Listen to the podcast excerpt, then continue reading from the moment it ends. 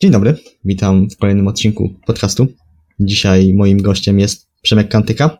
Przemek, chciałbym, żebyś się na początku przedstawił słuchaczom. Mm, hejka, nazywam się Przemek Kantyka. Y, jestem trenerem mm, online, trenerem personalnym. Y, zajmuję się właśnie prowadzeniem ludzi pod kątem żywieniowym i treningowym. Na co dzień jestem też trenerem skoczków narciarskich. No i w sumie nie wiem co dodać. Na razie chyba tyle. Y, jeszcze zanim przejdziemy do dalszych pytań, do dalszych rozmów, to chciałbym zapytać na początek, jak minął Ci ostatni okres, też były wakacje, czy gdzieś byłeś może?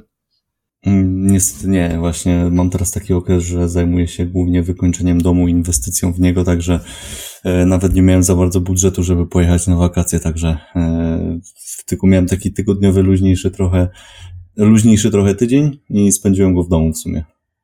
Rozumiem.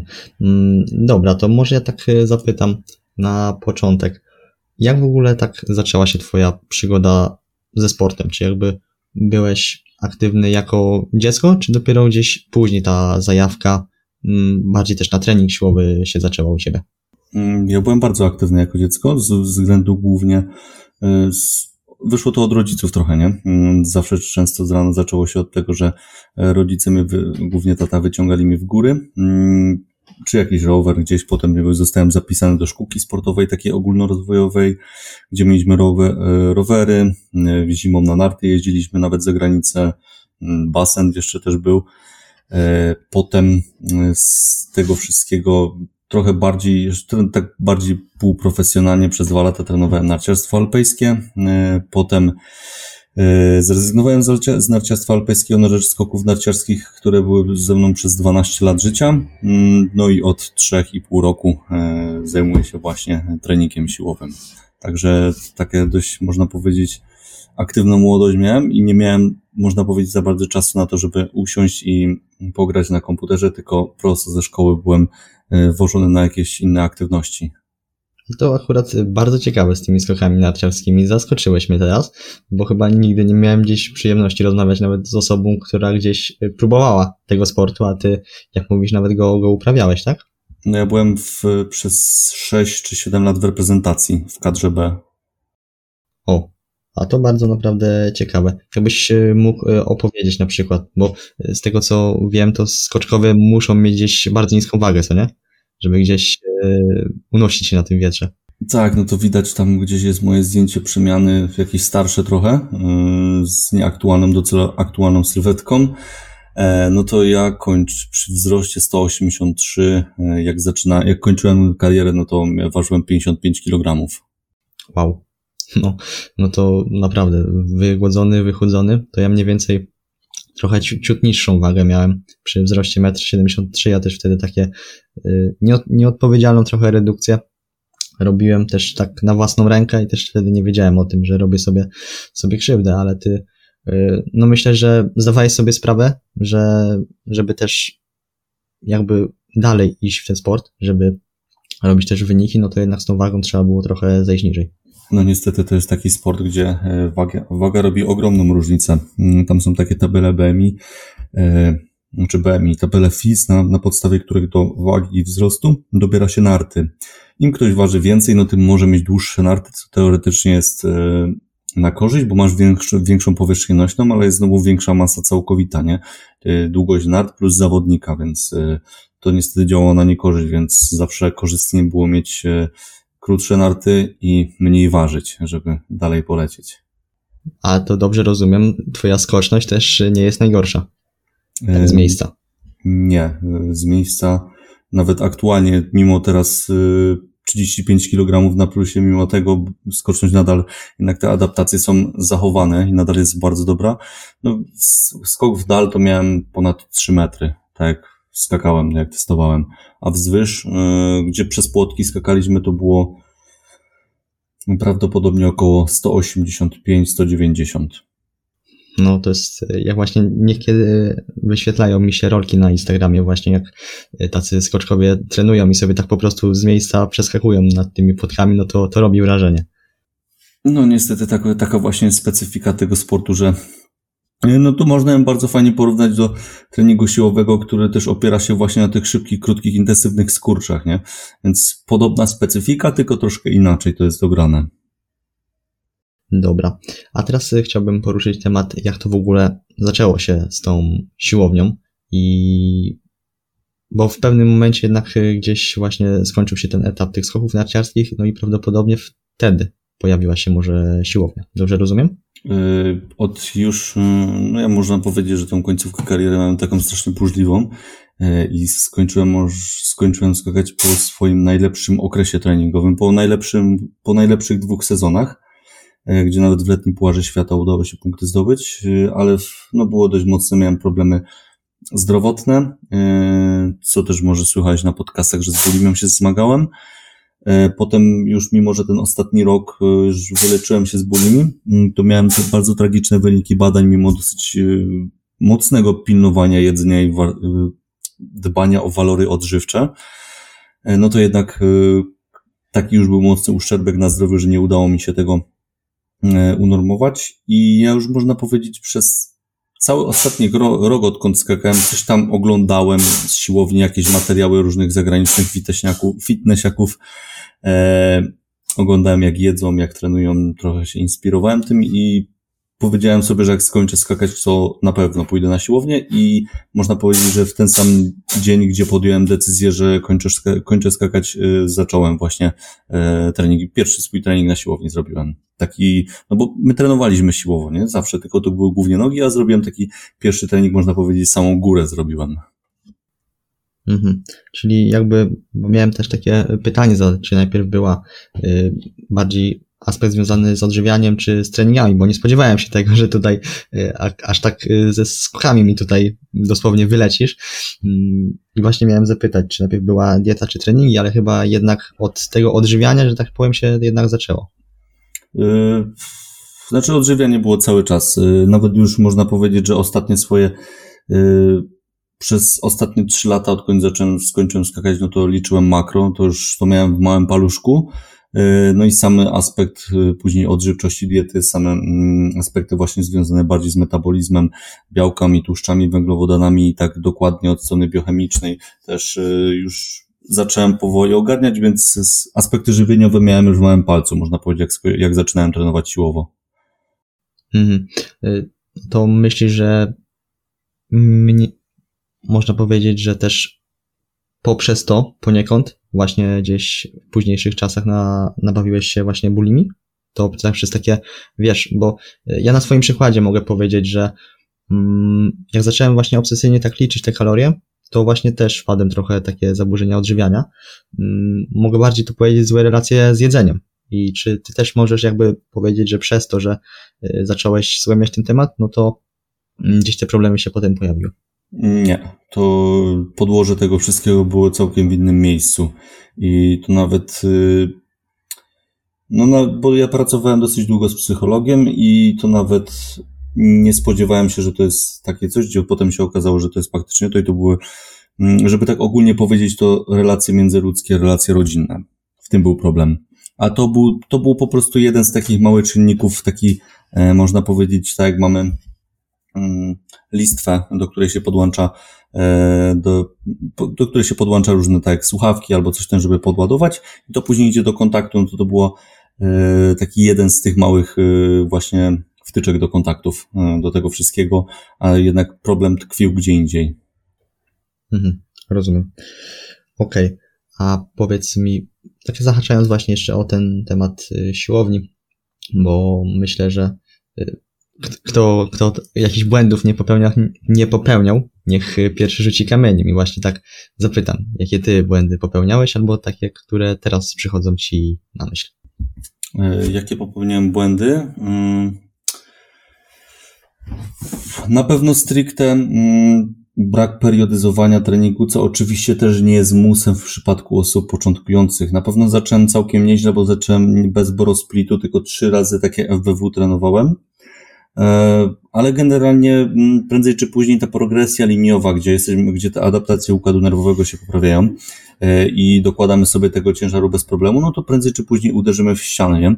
I potem się już zaczęła kombinacja, potem już e, wchodził u mnie strasznie gruby ego lifting, byleby nawet na mm, ułamku zakresu ruchu podnieść trochę większy ciężar, nie? Co oczywiście nie jest, nie jest korzystne, bo zawsze najkorzystniej jest pracować na pełnych długościach mm, danych włókien mięśniowych, ale na pewno to był problem z e, ego liftingiem.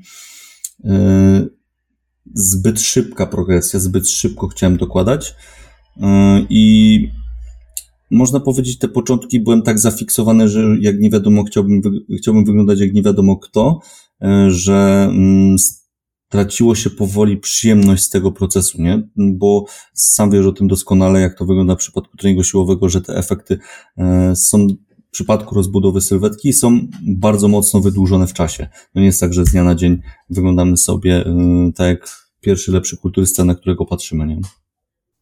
No to prawda akurat. A jakie błędy może dietetyczne też popełniałeś? Chociaż yy, no patrząc na to, że miałeś właśnie takie duże problemy, to pewnie trochę ich też mogło być. Yy, pod kątem żywieniowym? W sumie żadnych. Ja już mimo bulimi i tego wszystkiego, ja jak już zacząłem trenować siłowo, byłem, można powiedzieć, w większości e, wyleczyłem się z tego wszystkiego. Mm, o, dobra, przypomniało mi się. Takich stricte błędów e, pod kątem żywieniowym nie miałem. Raczej ta, ta dieta była bogata, to nie było ryż, kurczak, broku. Mm, to była normalna, normalnie skomponowana dieta z uwzględnieniem produktów, które lubię. E, ale mm, poprzez to, że był u mnie zaburzony ośrodek głodu i sytości, trochę za bardzo przeginałem z objętością posiłków. E, to znaczy, że łącznie czasami potrafiło nawet ponad 2, 2,5, 3 kilo, 3 kilogramowy posiłek wpadać. E, typu raz pamiętam właśnie, jak robiłem sobie taką kaszkę manną, gdzie dodałem do niej pół litra wody, pół litra mleka, 100 gram kaszki mannej, tam z 50 gram białka, do tego guma ksantanowa, do tego cała paczka mrożonych owoców i jeszcze jakieś dodatki, nie? Więc to generalnie był taki ultra objętościowy posiłek. Ja nawet po takim czymś czułem, że no jeszcze nie byłem do końca nasycony, nie? Mhm. Ale to ci powiem, że w moim przypadku na przykład, w moim przypadku na przykład, mm, ja do dzisiaj gdzieś e, czuję właśnie takie, właśnie te negatywne skutki tego, że ja tak szybko, drastycznie schudłem, bo tak e, przybliżając ci, ja zabrałem się tak, no mówię, wspominałem o tym, tak nieświadomie schudłem, tak naprawdę przez okres wakacyjny, w dwa miesiące, około 15 kilo. To było też ekstremalnie szybko.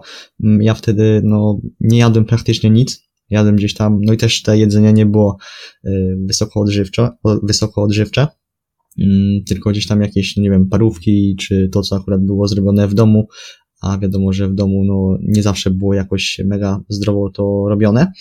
I ja do dzisiaj zmagam się właśnie na przykład z takim czymś jak yy, apetyt. W sensie muszę zjeść dosyć dużo, sporo objętościowo, żeby właśnie poczuć, że jestem najedzony, nie? Ja ci mogę powiedzieć teraz tutaj, co, co mi pomogło z tym, bo przez to właśnie tak samo jak jadłem tak dużo objętość, tak bardzo objętościowe posiłki, chociaż to jest inny przypadek, bo to tak bardzo mocno schudłeś, ale mam nadzieję, że też nie masz z tego, z tego tytułu żadnych problemów ze strony układu hormonalnego, bo mi się już zdarzył taki jeden podopieczny, u którego dopiero po 20 kg wzwyż od takiej kontrolowanej masy dopiero zaczęły wyniki się poprawiać i przysadka zaczęła poprawnie produkować y, hormony. W sensie na przykład y, z głodem to tak nie jest, bo akurat y, głód to tak y, raz jest, raz go nie ma. To akurat, to też za, za, zależy tak naprawdę od dnia, czy jest czasem dzień nietreningowy, akurat pod tym względem, ale właśnie jeśli chodzi o taki apetyt, apetyt, źle mówię, jeśli chodzi o sytość, o, o co mi chodziło, mhm. o sytość takich posiłków, no to właśnie to czasem no, jest takie męczące, bo mówię, muszę czasem zjeść więcej, chociaż już się tego nauczyłem, żeby też nie jeść tak pod korek, bo to też mm, z tego co z tego co wiem i co się orientuję, no nie jest takie dobre, żeby co chwilę się najadać e, pod korek, nie? Dla żołądka nie jest to e. Tak, no bo jednak ta perystaltyka, jeżeli pobudzamy sobie tym, tym bardziej przed snem, nie? Gdzie teoretycznie chcielibyśmy wyciszyć ten organizm, e, on jest nadal dosyć mocno pobudzony, bo musi przetrawić to jedzenie. E, ja też się zmagałem dokładnie z takim samym czymś e, do jakiegoś pół roku wstecz. A to, co mi pomogło, naprawdę długi, solidny okres masowy. To znaczy, jestem na masie już około mm, rok i trzy miesiące. E, I musiałem, w, tak wcześniej się robiło minikata, tak o, po prostu nawet już uważam, że ten minikat był robiony bez sensu. Tak teraz był ten minikat robiony mm, pod tym kątem, żeby naprawdę dać trochę wytknąć temu apetytowi, bo mimo tego, że ta masa już trwa tak długo, to nadal poziom tkanki tłuszczowej jest w porządku, ale w pewnym momencie tak mi siadł apetyt, że ja siadałem do posiłku, e, zjadłem połowę i zaczęło mnie zbierać na wymioty, nie? że już nie, nie byłem w stanie w siebie nic, nic wciągnąć.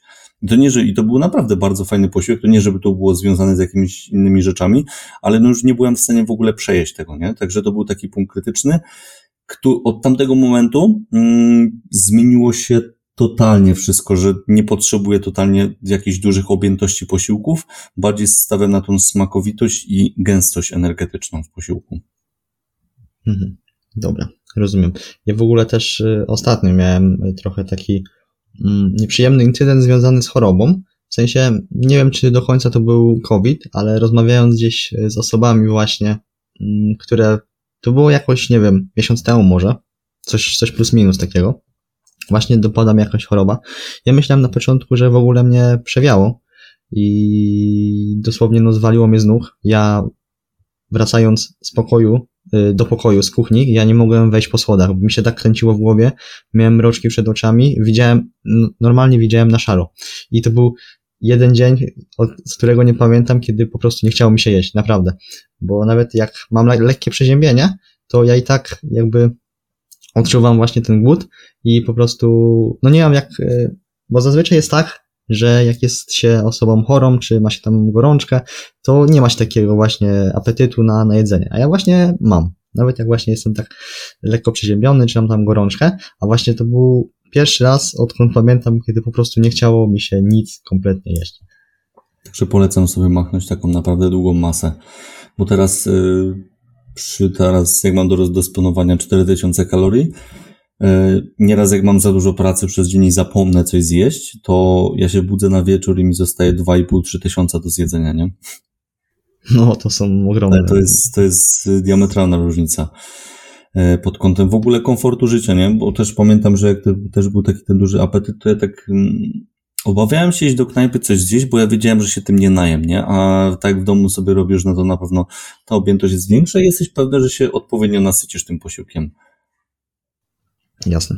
No to będzie trzeba trochę więcej podjeść, trochę więcej sobie gdzieś mm, potrenować się siłowo, bo ja, znaczy ja trenuję siłowo, tylko nie tak bardziej, wiesz, pod kątem rozwoju sylwetki, ale skoro tak mówisz, no to będzie trzeba się właśnie gdzieś tym może bardziej zainteresować. No, ja warto też... oczywiście, nie? Każdy ma swoje jakieś różne priorytety, no ja trenuję tak półprofesjonalnie na siłowni, nie? Generalnie progres sylwetkowy, no związany jest z moją branżą, więc y, pod kątem w ogóle pozyskiwania klientów niestety jest to naprawdę ważne, nie? Jak my wyglądamy.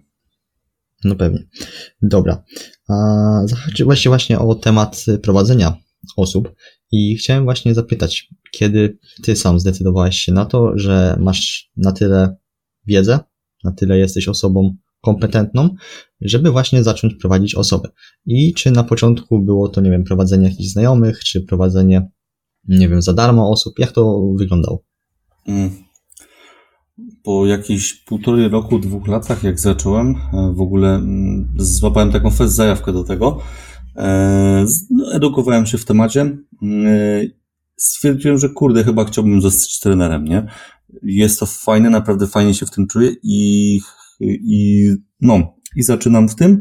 No i generalnie gdzieś ogłosiłem, że jestem trenerem, że przyjmę do, do współpracy, no ale wiadomo jak jest na początku, nie? Że bardzo ciężko jest pozyskać, pozyskać klienta, gdzie jest, y, no ta branża bardzo przesycona, ale o dziwo miałem takiego farta, że zacząłem współpracować y, z obecną żoną jednego z moich, z moich lepszych kumpli. E, I to od razu pierwsza osoba, to od razu było za pieniądze. Mm, I zrobiła całkiem fajny progres. I to już wszystko później poszło pocztą pantoflową. Byli, byli znajomi od niej, potem oni polecili innym. Ktoś w necie zobaczył e, e, jakiś progres mojego podopiecznego. Mm, ktoś zobaczył, jakie, że na przykład dzielę się dosyć, dosyć dużą dawką wiedzy, nie? I to już leci poczta pantoflowa, coraz więcej osób i to jest tak, mm, taka reakcja łańcuchowa. E, no i ten proces trwa aż do teraz. Bo sam masz trenera.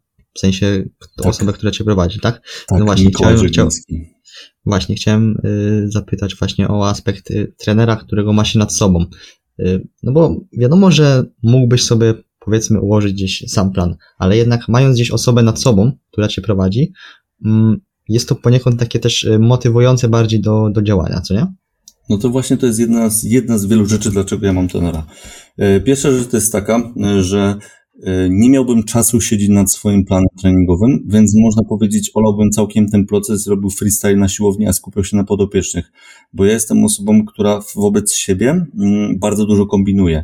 Wystarczy jeden gorszy dzień, gdzie to normalne, że czasem, tak jak to powtarzam, podopiecznym trzeba zaufać, bywają gorsze dni, a ja wobec siebie bym kombinował, co do, totalnie deoptymalizuje proces. E, druga sprawa jest to, że Mikołaj mm, według mnie jest najlepszą osobą na polskim rynku, więc ja siłą rzeczy pracuję, pracując z nim i mając z nim całkiem fajny kontakt, ja się od niego też bardzo dużo uczę. Także to też jest pod kątem rozwojowym. E, kolejną sprawą jest to, że ja prędzej czy później chciałbym wystartować w zawodach sylwetkowych, e, żeby zobaczyć, jak to w ogóle wygląda od środka. E, więc też chciałbym być przygotowanym przez Mikołaja, żeby zobaczyć, jak faktycznie wyciąga, ten proces powinien wyglądać pod ewentualne przygotowywanie kiedyś przeze mnie innych, inne osoby do startu w zawodach sylwetkowych. Okej, okay, e, tak jeszcze właśnie wracając e, do tego um, układania sobie samego planów, to my tak nieobiektywnie podchodzimy do tego, w sensie um, przynajmniej ja tak mam, że czasem dam sobie za dużo do zrobienia, a z drugiej strony mogę sobie dać za mało do zrobienia, a właśnie taka osoba która też się zna. Nie wiem, coś przerwało chyba, albo nie. Dobra, mniejsza. Wracając. Mm, taka osoba jednak, no musimy właśnie jej, jej zaufać. I to jest tym właśnie dobre. I ona też yy, patrzy na, na, jakby to powiedzieć, yy, patrzy bardzo tak subiektywnie pod tym względem, że wie, co jest dla nas dobre, a my nie zawsze właśnie mamy ten, ten pogląd, co nie? Bo czasem może czasem możemy zrobić za mało, a no właśnie czasem wręcz przesadzić, co ja miałem właśnie taką tendencję do przesadzania wręcz czasem z treningami. No jak z reguły widuje się osoby na siłowni, no to one nie doceniają swoich możliwości i trenują za słabo. E, tak ja po, poza tym, że mam dosyć, dosyć dużą e, przeszłość sportową, mm, obfitą, ja z reguły trenowałem zbyt ciężko E, to jest właśnie, a właśnie, to byłby jedna z moich przyczyn, e, przypominając właśnie do tego, jaki był mój błąd na początku. Ja generalnie zbyt często i zbyt blisko niepowodzenia trenowałem przez zdecydowaną większość ilość czasu. No to ja w ogóle zbyt często trenowałem, w sensie, mm, no ja przez długi okres, właśnie na przykład y, związany, miałem taki punkt właśnie, kiedy ja mm, przeprowadziłem tą wtedy nieświadomą redukcję, to tak szybko schudłem, to właśnie wtedy trenowałem codziennie, codziennie bieganie, codziennie tam jakieś e, pompki, brzuszki, coś takiego. Mm, no i to też e, na pewno gdzieś odbiło się na tym, gdzie, gdzie to mnie zaprowadziło. Dobra, a tak jeszcze chciałbym e, zapytać, mm, co cię wkurza obecnie w branży fitness? Patrząc na trenerów, czy patrząc y, pod kątem osób, które obserwują trenerów, y, pod kątem osób, które się uczą dopiero, czy się pytają, o kogo, o kogo konkretnie chodzi? Y, w sumie możesz tak ogólnie powiedzieć. Tak, co pierwsze ci przychodzi, przychodzi na myśl, tak śledząc tą całą branżę? Na pewno pierwsza rzecz, którą też mm, dosyć często powtarzam, jest to, że determinowanie mm, wyglądu wprost proporcjonalnie. Im ktoś lepiej wygląda, tym powinien więcej wiedzieć, nie? To jest jedna z rzeczy, która mnie bardzo denerwuje. Mm. E, druga jest taka, że mm, bardzo często jak ktoś osiągnie fajne efekty, jest to korelowane przez 90% y, osób, jako że ktoś jest na dopingu, no, generalnie można przyjąć sobie taką, taką e, regułkę, że jeżeli wyglądasz lepiej od kogoś innego, mm, to możesz się liczyć z tym, że na pewno zostaniesz posądzony o sterydy. E, I właśnie to jest też powiązane z tym, że mm, powiązany kolejna rzecz, która mnie denerwuje, to jest to, że e, bardzo mocno w tym świecie fitness, tym, bardziej osób trenujących siłowo, sylwetkowo, wszystko kręci się wokół sterydów. Z którą osobą nie pogadasz, która osoba, która nawet nie siedzi w tym świecie, gada ci cały czas o sterydach, a kiedy zaczniesz brać, a czy bierzesz w ogóle, a ten to bierze to, tamto, siamto. I generalnie ludzie nie biorą pod uwagę to, że bez tego można zrobić zajebiste efekty mm, i przy okazji nie rozpierdzielić sobie zdrowia. A to dobrze, że chyba ja się w takim gdzieś towarzystwie jeszcze nie kręcę. No tylko że... wiesz, tu chodzi, że jak ja y, jestem w innej pracy, bo też mam e, parę, parę źródeł dochodu, no to wiesz, e, ktoś się mnie pyta, albo mój brat kiedyś trenował, który też nawet był na środkach, wiesz, no on, on mi mówi, ty na pewno coś brałeś, nie? E, albo jacyś znajomi na siłowni mówią, że tak czy siak prędzej czy później weźmie, jeżeli ten, no to wiesz, takie korelowanie wszystkiego, mm, że na pewno ktoś będzie brał, nie? Mhm. A ty raczej nie zamierzasz? Nie, nigdy. Myślałem kiedyś nad tym, ale no w trakcie edukacji wszystkiego człowiek sobie uzmysławia, że to jest jedna z głupszych rzeczy, jaką można by było zrobić, jeżeli nie wiąże się z tym, że ja będę głównie startował w zawodach, nie? Mhm.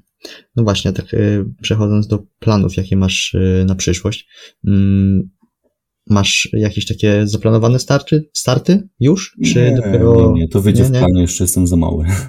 Ale na pewno, e, na pewno będą to zawody w Czechach. E, w federacji, która jest e, badana, gdzie tam wszyscy są badani i to jest naturalna federacja. Mikołaj chyba tam właśnie też tak, startował, tak, tak, właśnie, właśnie w no tej właśnie. federacji, gdzie Mikołaj startował. No właśnie, bo też kiedyś mi się przewinęło, że właśnie jest, on chyba jest mistrzem Czech, co nie? Tak, Czy... znaczy już jest no nieaktualnym, no bo nie startował dwa lata z rzędu w sumie. Mhm. No właśnie, bo coś mi się to gdzieś to przewinęło. ICN. A to jakby normalnie jako obywatel innego kraju możesz e, startować i właśnie zostać... Jasne, tak. Mhm, rozumiem. To jest tak, tak goście z Polski pojadą na Mister Olimpię, nie? Tak na przykład Piotrek Borecki. Aha. Dobra, rozumiem. W sensie, bo wiesz, ja pytam, bo też nie siedzę aż tak głęboko w tych e, sportach. Mm, tak mocno, wiesz, dlatego, dlatego zapytałem po prostu. Jasne, ludzi. Mm, dobra, a tak jeszcze chciałbym zapytać, czy masz inne hobby? Poza tym, co, co robisz na, na co dzień? E, no moim hobby dalej są skoki narciarskie. Temu też jestem w tym świecie jako e, trener mm, grupy dzieciaków z klubu sportowego. Hmm, czy mam jakieś inne hobby? No nie, no lubiłem sobie pograć, czy to na kompie, czy na konsoli, ale teraz generalnie nie mam czasu. Takim moim, no teraz moim największym hobby to jest głównie siłownia, można powiedzieć. Hobby i praca. Dobra, a właśnie jeszcze chciałbym przejść trochę do tych skoków, bo to jest taki y, temat, o którym jeszcze chyba nigdy, mówię z nikim tak nie rozmawiałem tak fachowo. To chciałbym dopytać, tak teraz sobie zanotowałem parę rzeczy. Mm, czy ty jak trenujesz te, te dzieciaki, to na czym się skupiacie? Ja, jako rozwój takich właśnie młodych skoczków. W przypadku dzieci to jest ogólnorozwojówka, dużo gry, gier i zabaw, wplatanie elementów technicznych poprzez właśnie formę gier i zabaw, takie, że one nawet nie wiedzą, że to jest jakiś trening techniczny. Mm, no, I bardzo dużo treningu na skoczni. Czyli właśnie technika, technika na skoczni, y, przełamywanie się, coraz większa odwaga, w taki deseń to nie jest żaden wyspecjalizowany trening motoryczny. Mhm. A właśnie na temat takiej wysokości i pokonywania barier, to ty ucząc się, zaczynając może, o, e, miałeś taką właśnie obawę przed, przed e, skokami? Mm, nie, ja byłem dzieckiem bez psychy, że tak powiem. A to właśnie akurat y, ciekawe, w sensie, bo ja na przykład y, często jak robimy coś czasem na dachu, czy właśnie coś na wysokościach robimy, y, czasem tam właśnie pomagam tacie, czy coś, to ja akurat właśnie też takiego lęku wysokościowego nie mam. I właśnie chciałem dopytać, czy, czy też miałeś, ale jak nie miałeś, to, to spoko. Nie, nie, nie. Nie było żadnego problemu z lękiem wysokości. Czy przy jakichś dłuższych skokach albo coś. E, albo się wyjeżdżał na jakąś bardzo dużą wysokość, gdzie była dosyć większa skocznia, to jakoś nigdy się z tym nie, raczej, raczej był głód tego, żeby na coraz większych skoczniach skakać. Mhm. A z jakiej najwyższej, w sensie, no z jakich najwyższej skoczni mm, skakałeś? No to Widingen HS 150. Czyli na, na, w sensie na, na dalszych gdzieś nie miałeś jakby... Na, skocznie, na skoczniach mamucik nie skakałem, niestety. Mhm. A, a to tak mo, można na przykład sobie skakać, tak wiesz, prywatnie na przykład, czy, czy nie bardzo? Y Teoretycznie możesz, ale musisz mieć jakieś znajomości, w praktyce nie bardzo. Jak nie masz żadnych znajomych, którzy tam siedzą w temacie i ci ogarnią, że ktoś cię puści na skoczni, e, to, jest, e, to, to nie ma szans skoczyć. Tym bardziej na jakichś większych skoczniach typu Szczyrk, Zakopane, Wisła. Mm, nie wejdziesz. Mhm. Nie, bo akurat y, wiesz, y, myślałem, że na przykład są jakieś, y, jak na przykład w nurkowaniu są na przykład właśnie takie licencje, co nie? Które właśnie gdzieś się uprawniają do takich głębszych zejść. To myślałem, że na przykład właśnie w skokach też są jakieś takie licencje, gdzie Nie akurat licencje, pozwalają. Możesz, możesz mieć licencję i możesz sobie wyrobić licencję, musisz skakać, tylko musisz dołączyć do klubu sportowego. A, no widzisz. Są też kluby amatorskie, które, którym pozwalają skakać na niektórych skoczniach, ale generalnie musisz, musisz przynależeć do jakiegoś klubu. No rozumiem. Dobra. Mm, w sumie już y, przechodząc, zbliżając się ku końcowi, bardzo lubię zadawać to, to pytanie. Mm, jak wpłynęła na ciebie sytuacja pandemiczna? Bo, no mówię, to na różne osoby wpłynęło to inaczej, ale z osobami, z którymi rozmawiałem, to bardzo pozytywnie wspominają ten okres, w sensie pozytywnym, takim względzie, że dużo jakby zrobili mm, dla siebie, tak, pod takim kątem. Szczerze? Nie patrząc na aspekt, że zamknęli siłownię, bo ja w tym okresie e, zainwestowałem masę kasy w swoją siłownię w domu. Ja tu mam masę sprzętu, gdzie generalnie mógłbym spokojnie sobie trenować. To był dla mnie zajebisty okres. Y, najwięcej się nauczyłem w tym, w tym okresie. Zrobiłem właśnie największy progres pod kątem wiedzy, co właśnie wychodzi teraz, że jestem troszkę spokojniejszy i na spokojnie uzupełniam swoją wiedzę, a nie muszę tak naprawdę cisnąć. No to był jeden właśnie z takich lepszych okresów dla mnie. Poza tym właśnie, że mm, i jakoś y, pod kątem podopiecznych, pod kątem pracy było no w miarę w porządku, nie? Wiadomo, że trochę gorzej, E, bo ja nie jestem osobą, która właśnie wydaje szkolenia tak jak Mikołaj i ktoś może się uczyć, e, a jestem osobą, która realnie daje usługę, e, jaką jest właśnie opieka trenerska, opieka pod kątem treningowym, żywieniowym. I ludzie mniej trochę, trochę skorzystali, ale nadal były osoby, które korzystały, nawet na pandemii, bo z, na przykład ja, ja nie miałem dostępu do siłowni, a miałem wielu podopiecznych, którzy normalnie sobie chodzili bez żadnego problemu przez cały okres pandemii. Mhm.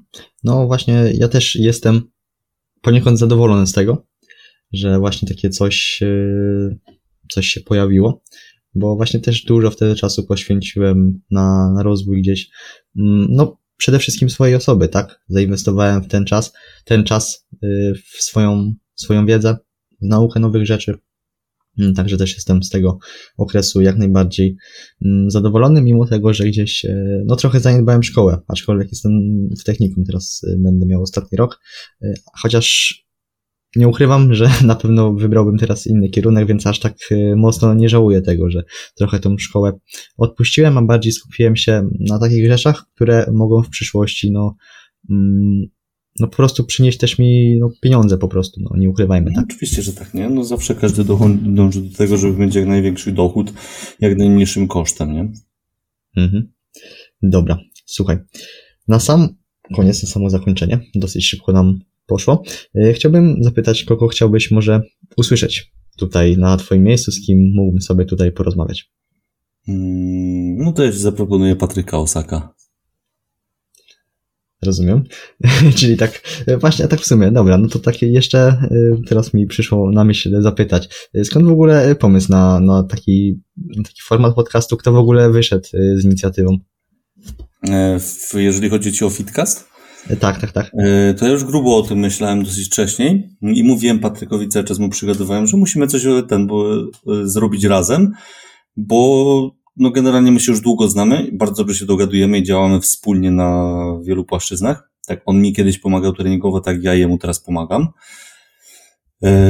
No i mm, bardzo dobrze się dogadujemy. Mm, razem się napędzamy do wszystkiego pod kątem treningowym, taka zdrowa rywalizacja i pod kątem wiedzy, nie? I chcieliśmy zrobić coś wspólnego.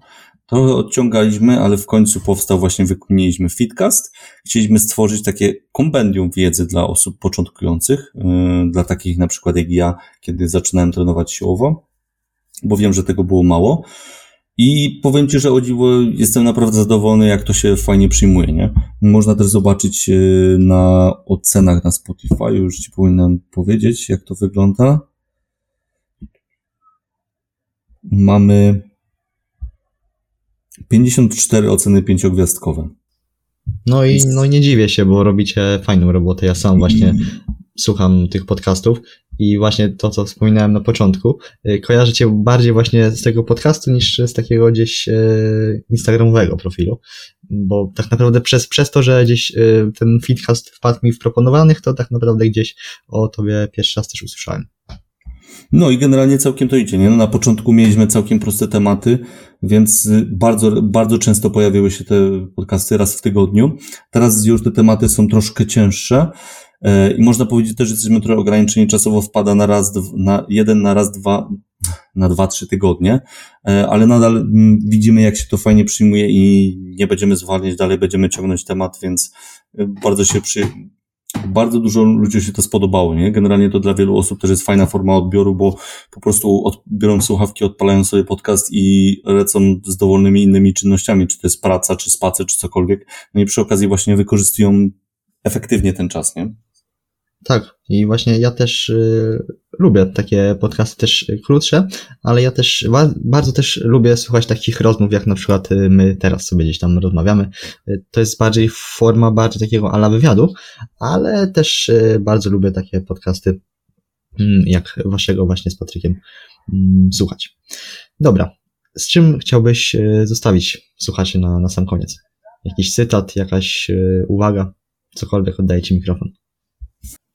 Szczerze powiedziawszy, tak mnie trochę zaskoczyłeś, ale mm, bardziej coś może nie pod kątem motywacyjnego, ale żeby po prostu y, nie iść za innymi, y, czyli na przykład y, ktoś, z, widzi, widzi, jakaś osoba widzi, że wszyscy chodzą na siłkę, y, to on też idzie na siłkę, mimo że mu to nie siedzi.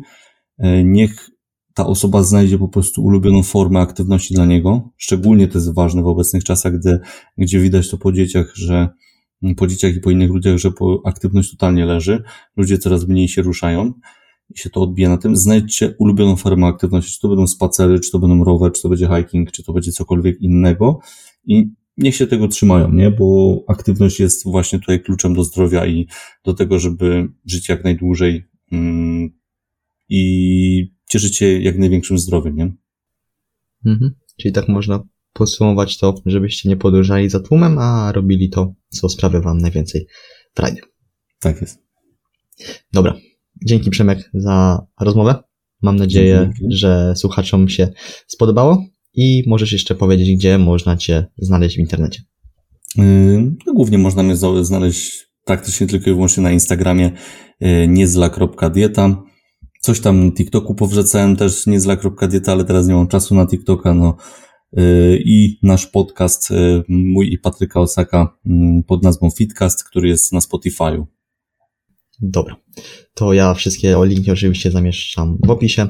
Zajrzyjcie do, do Przemka i na pewno na podcast to serdecznie polecam, bo bardzo fajna też nazwa tutaj też, też trzeba zaznaczyć, taka chwytliwa. Dzięki. Dobra, do usłyszenia w następnym materiale. Cześć. Do usłyszenia, hej.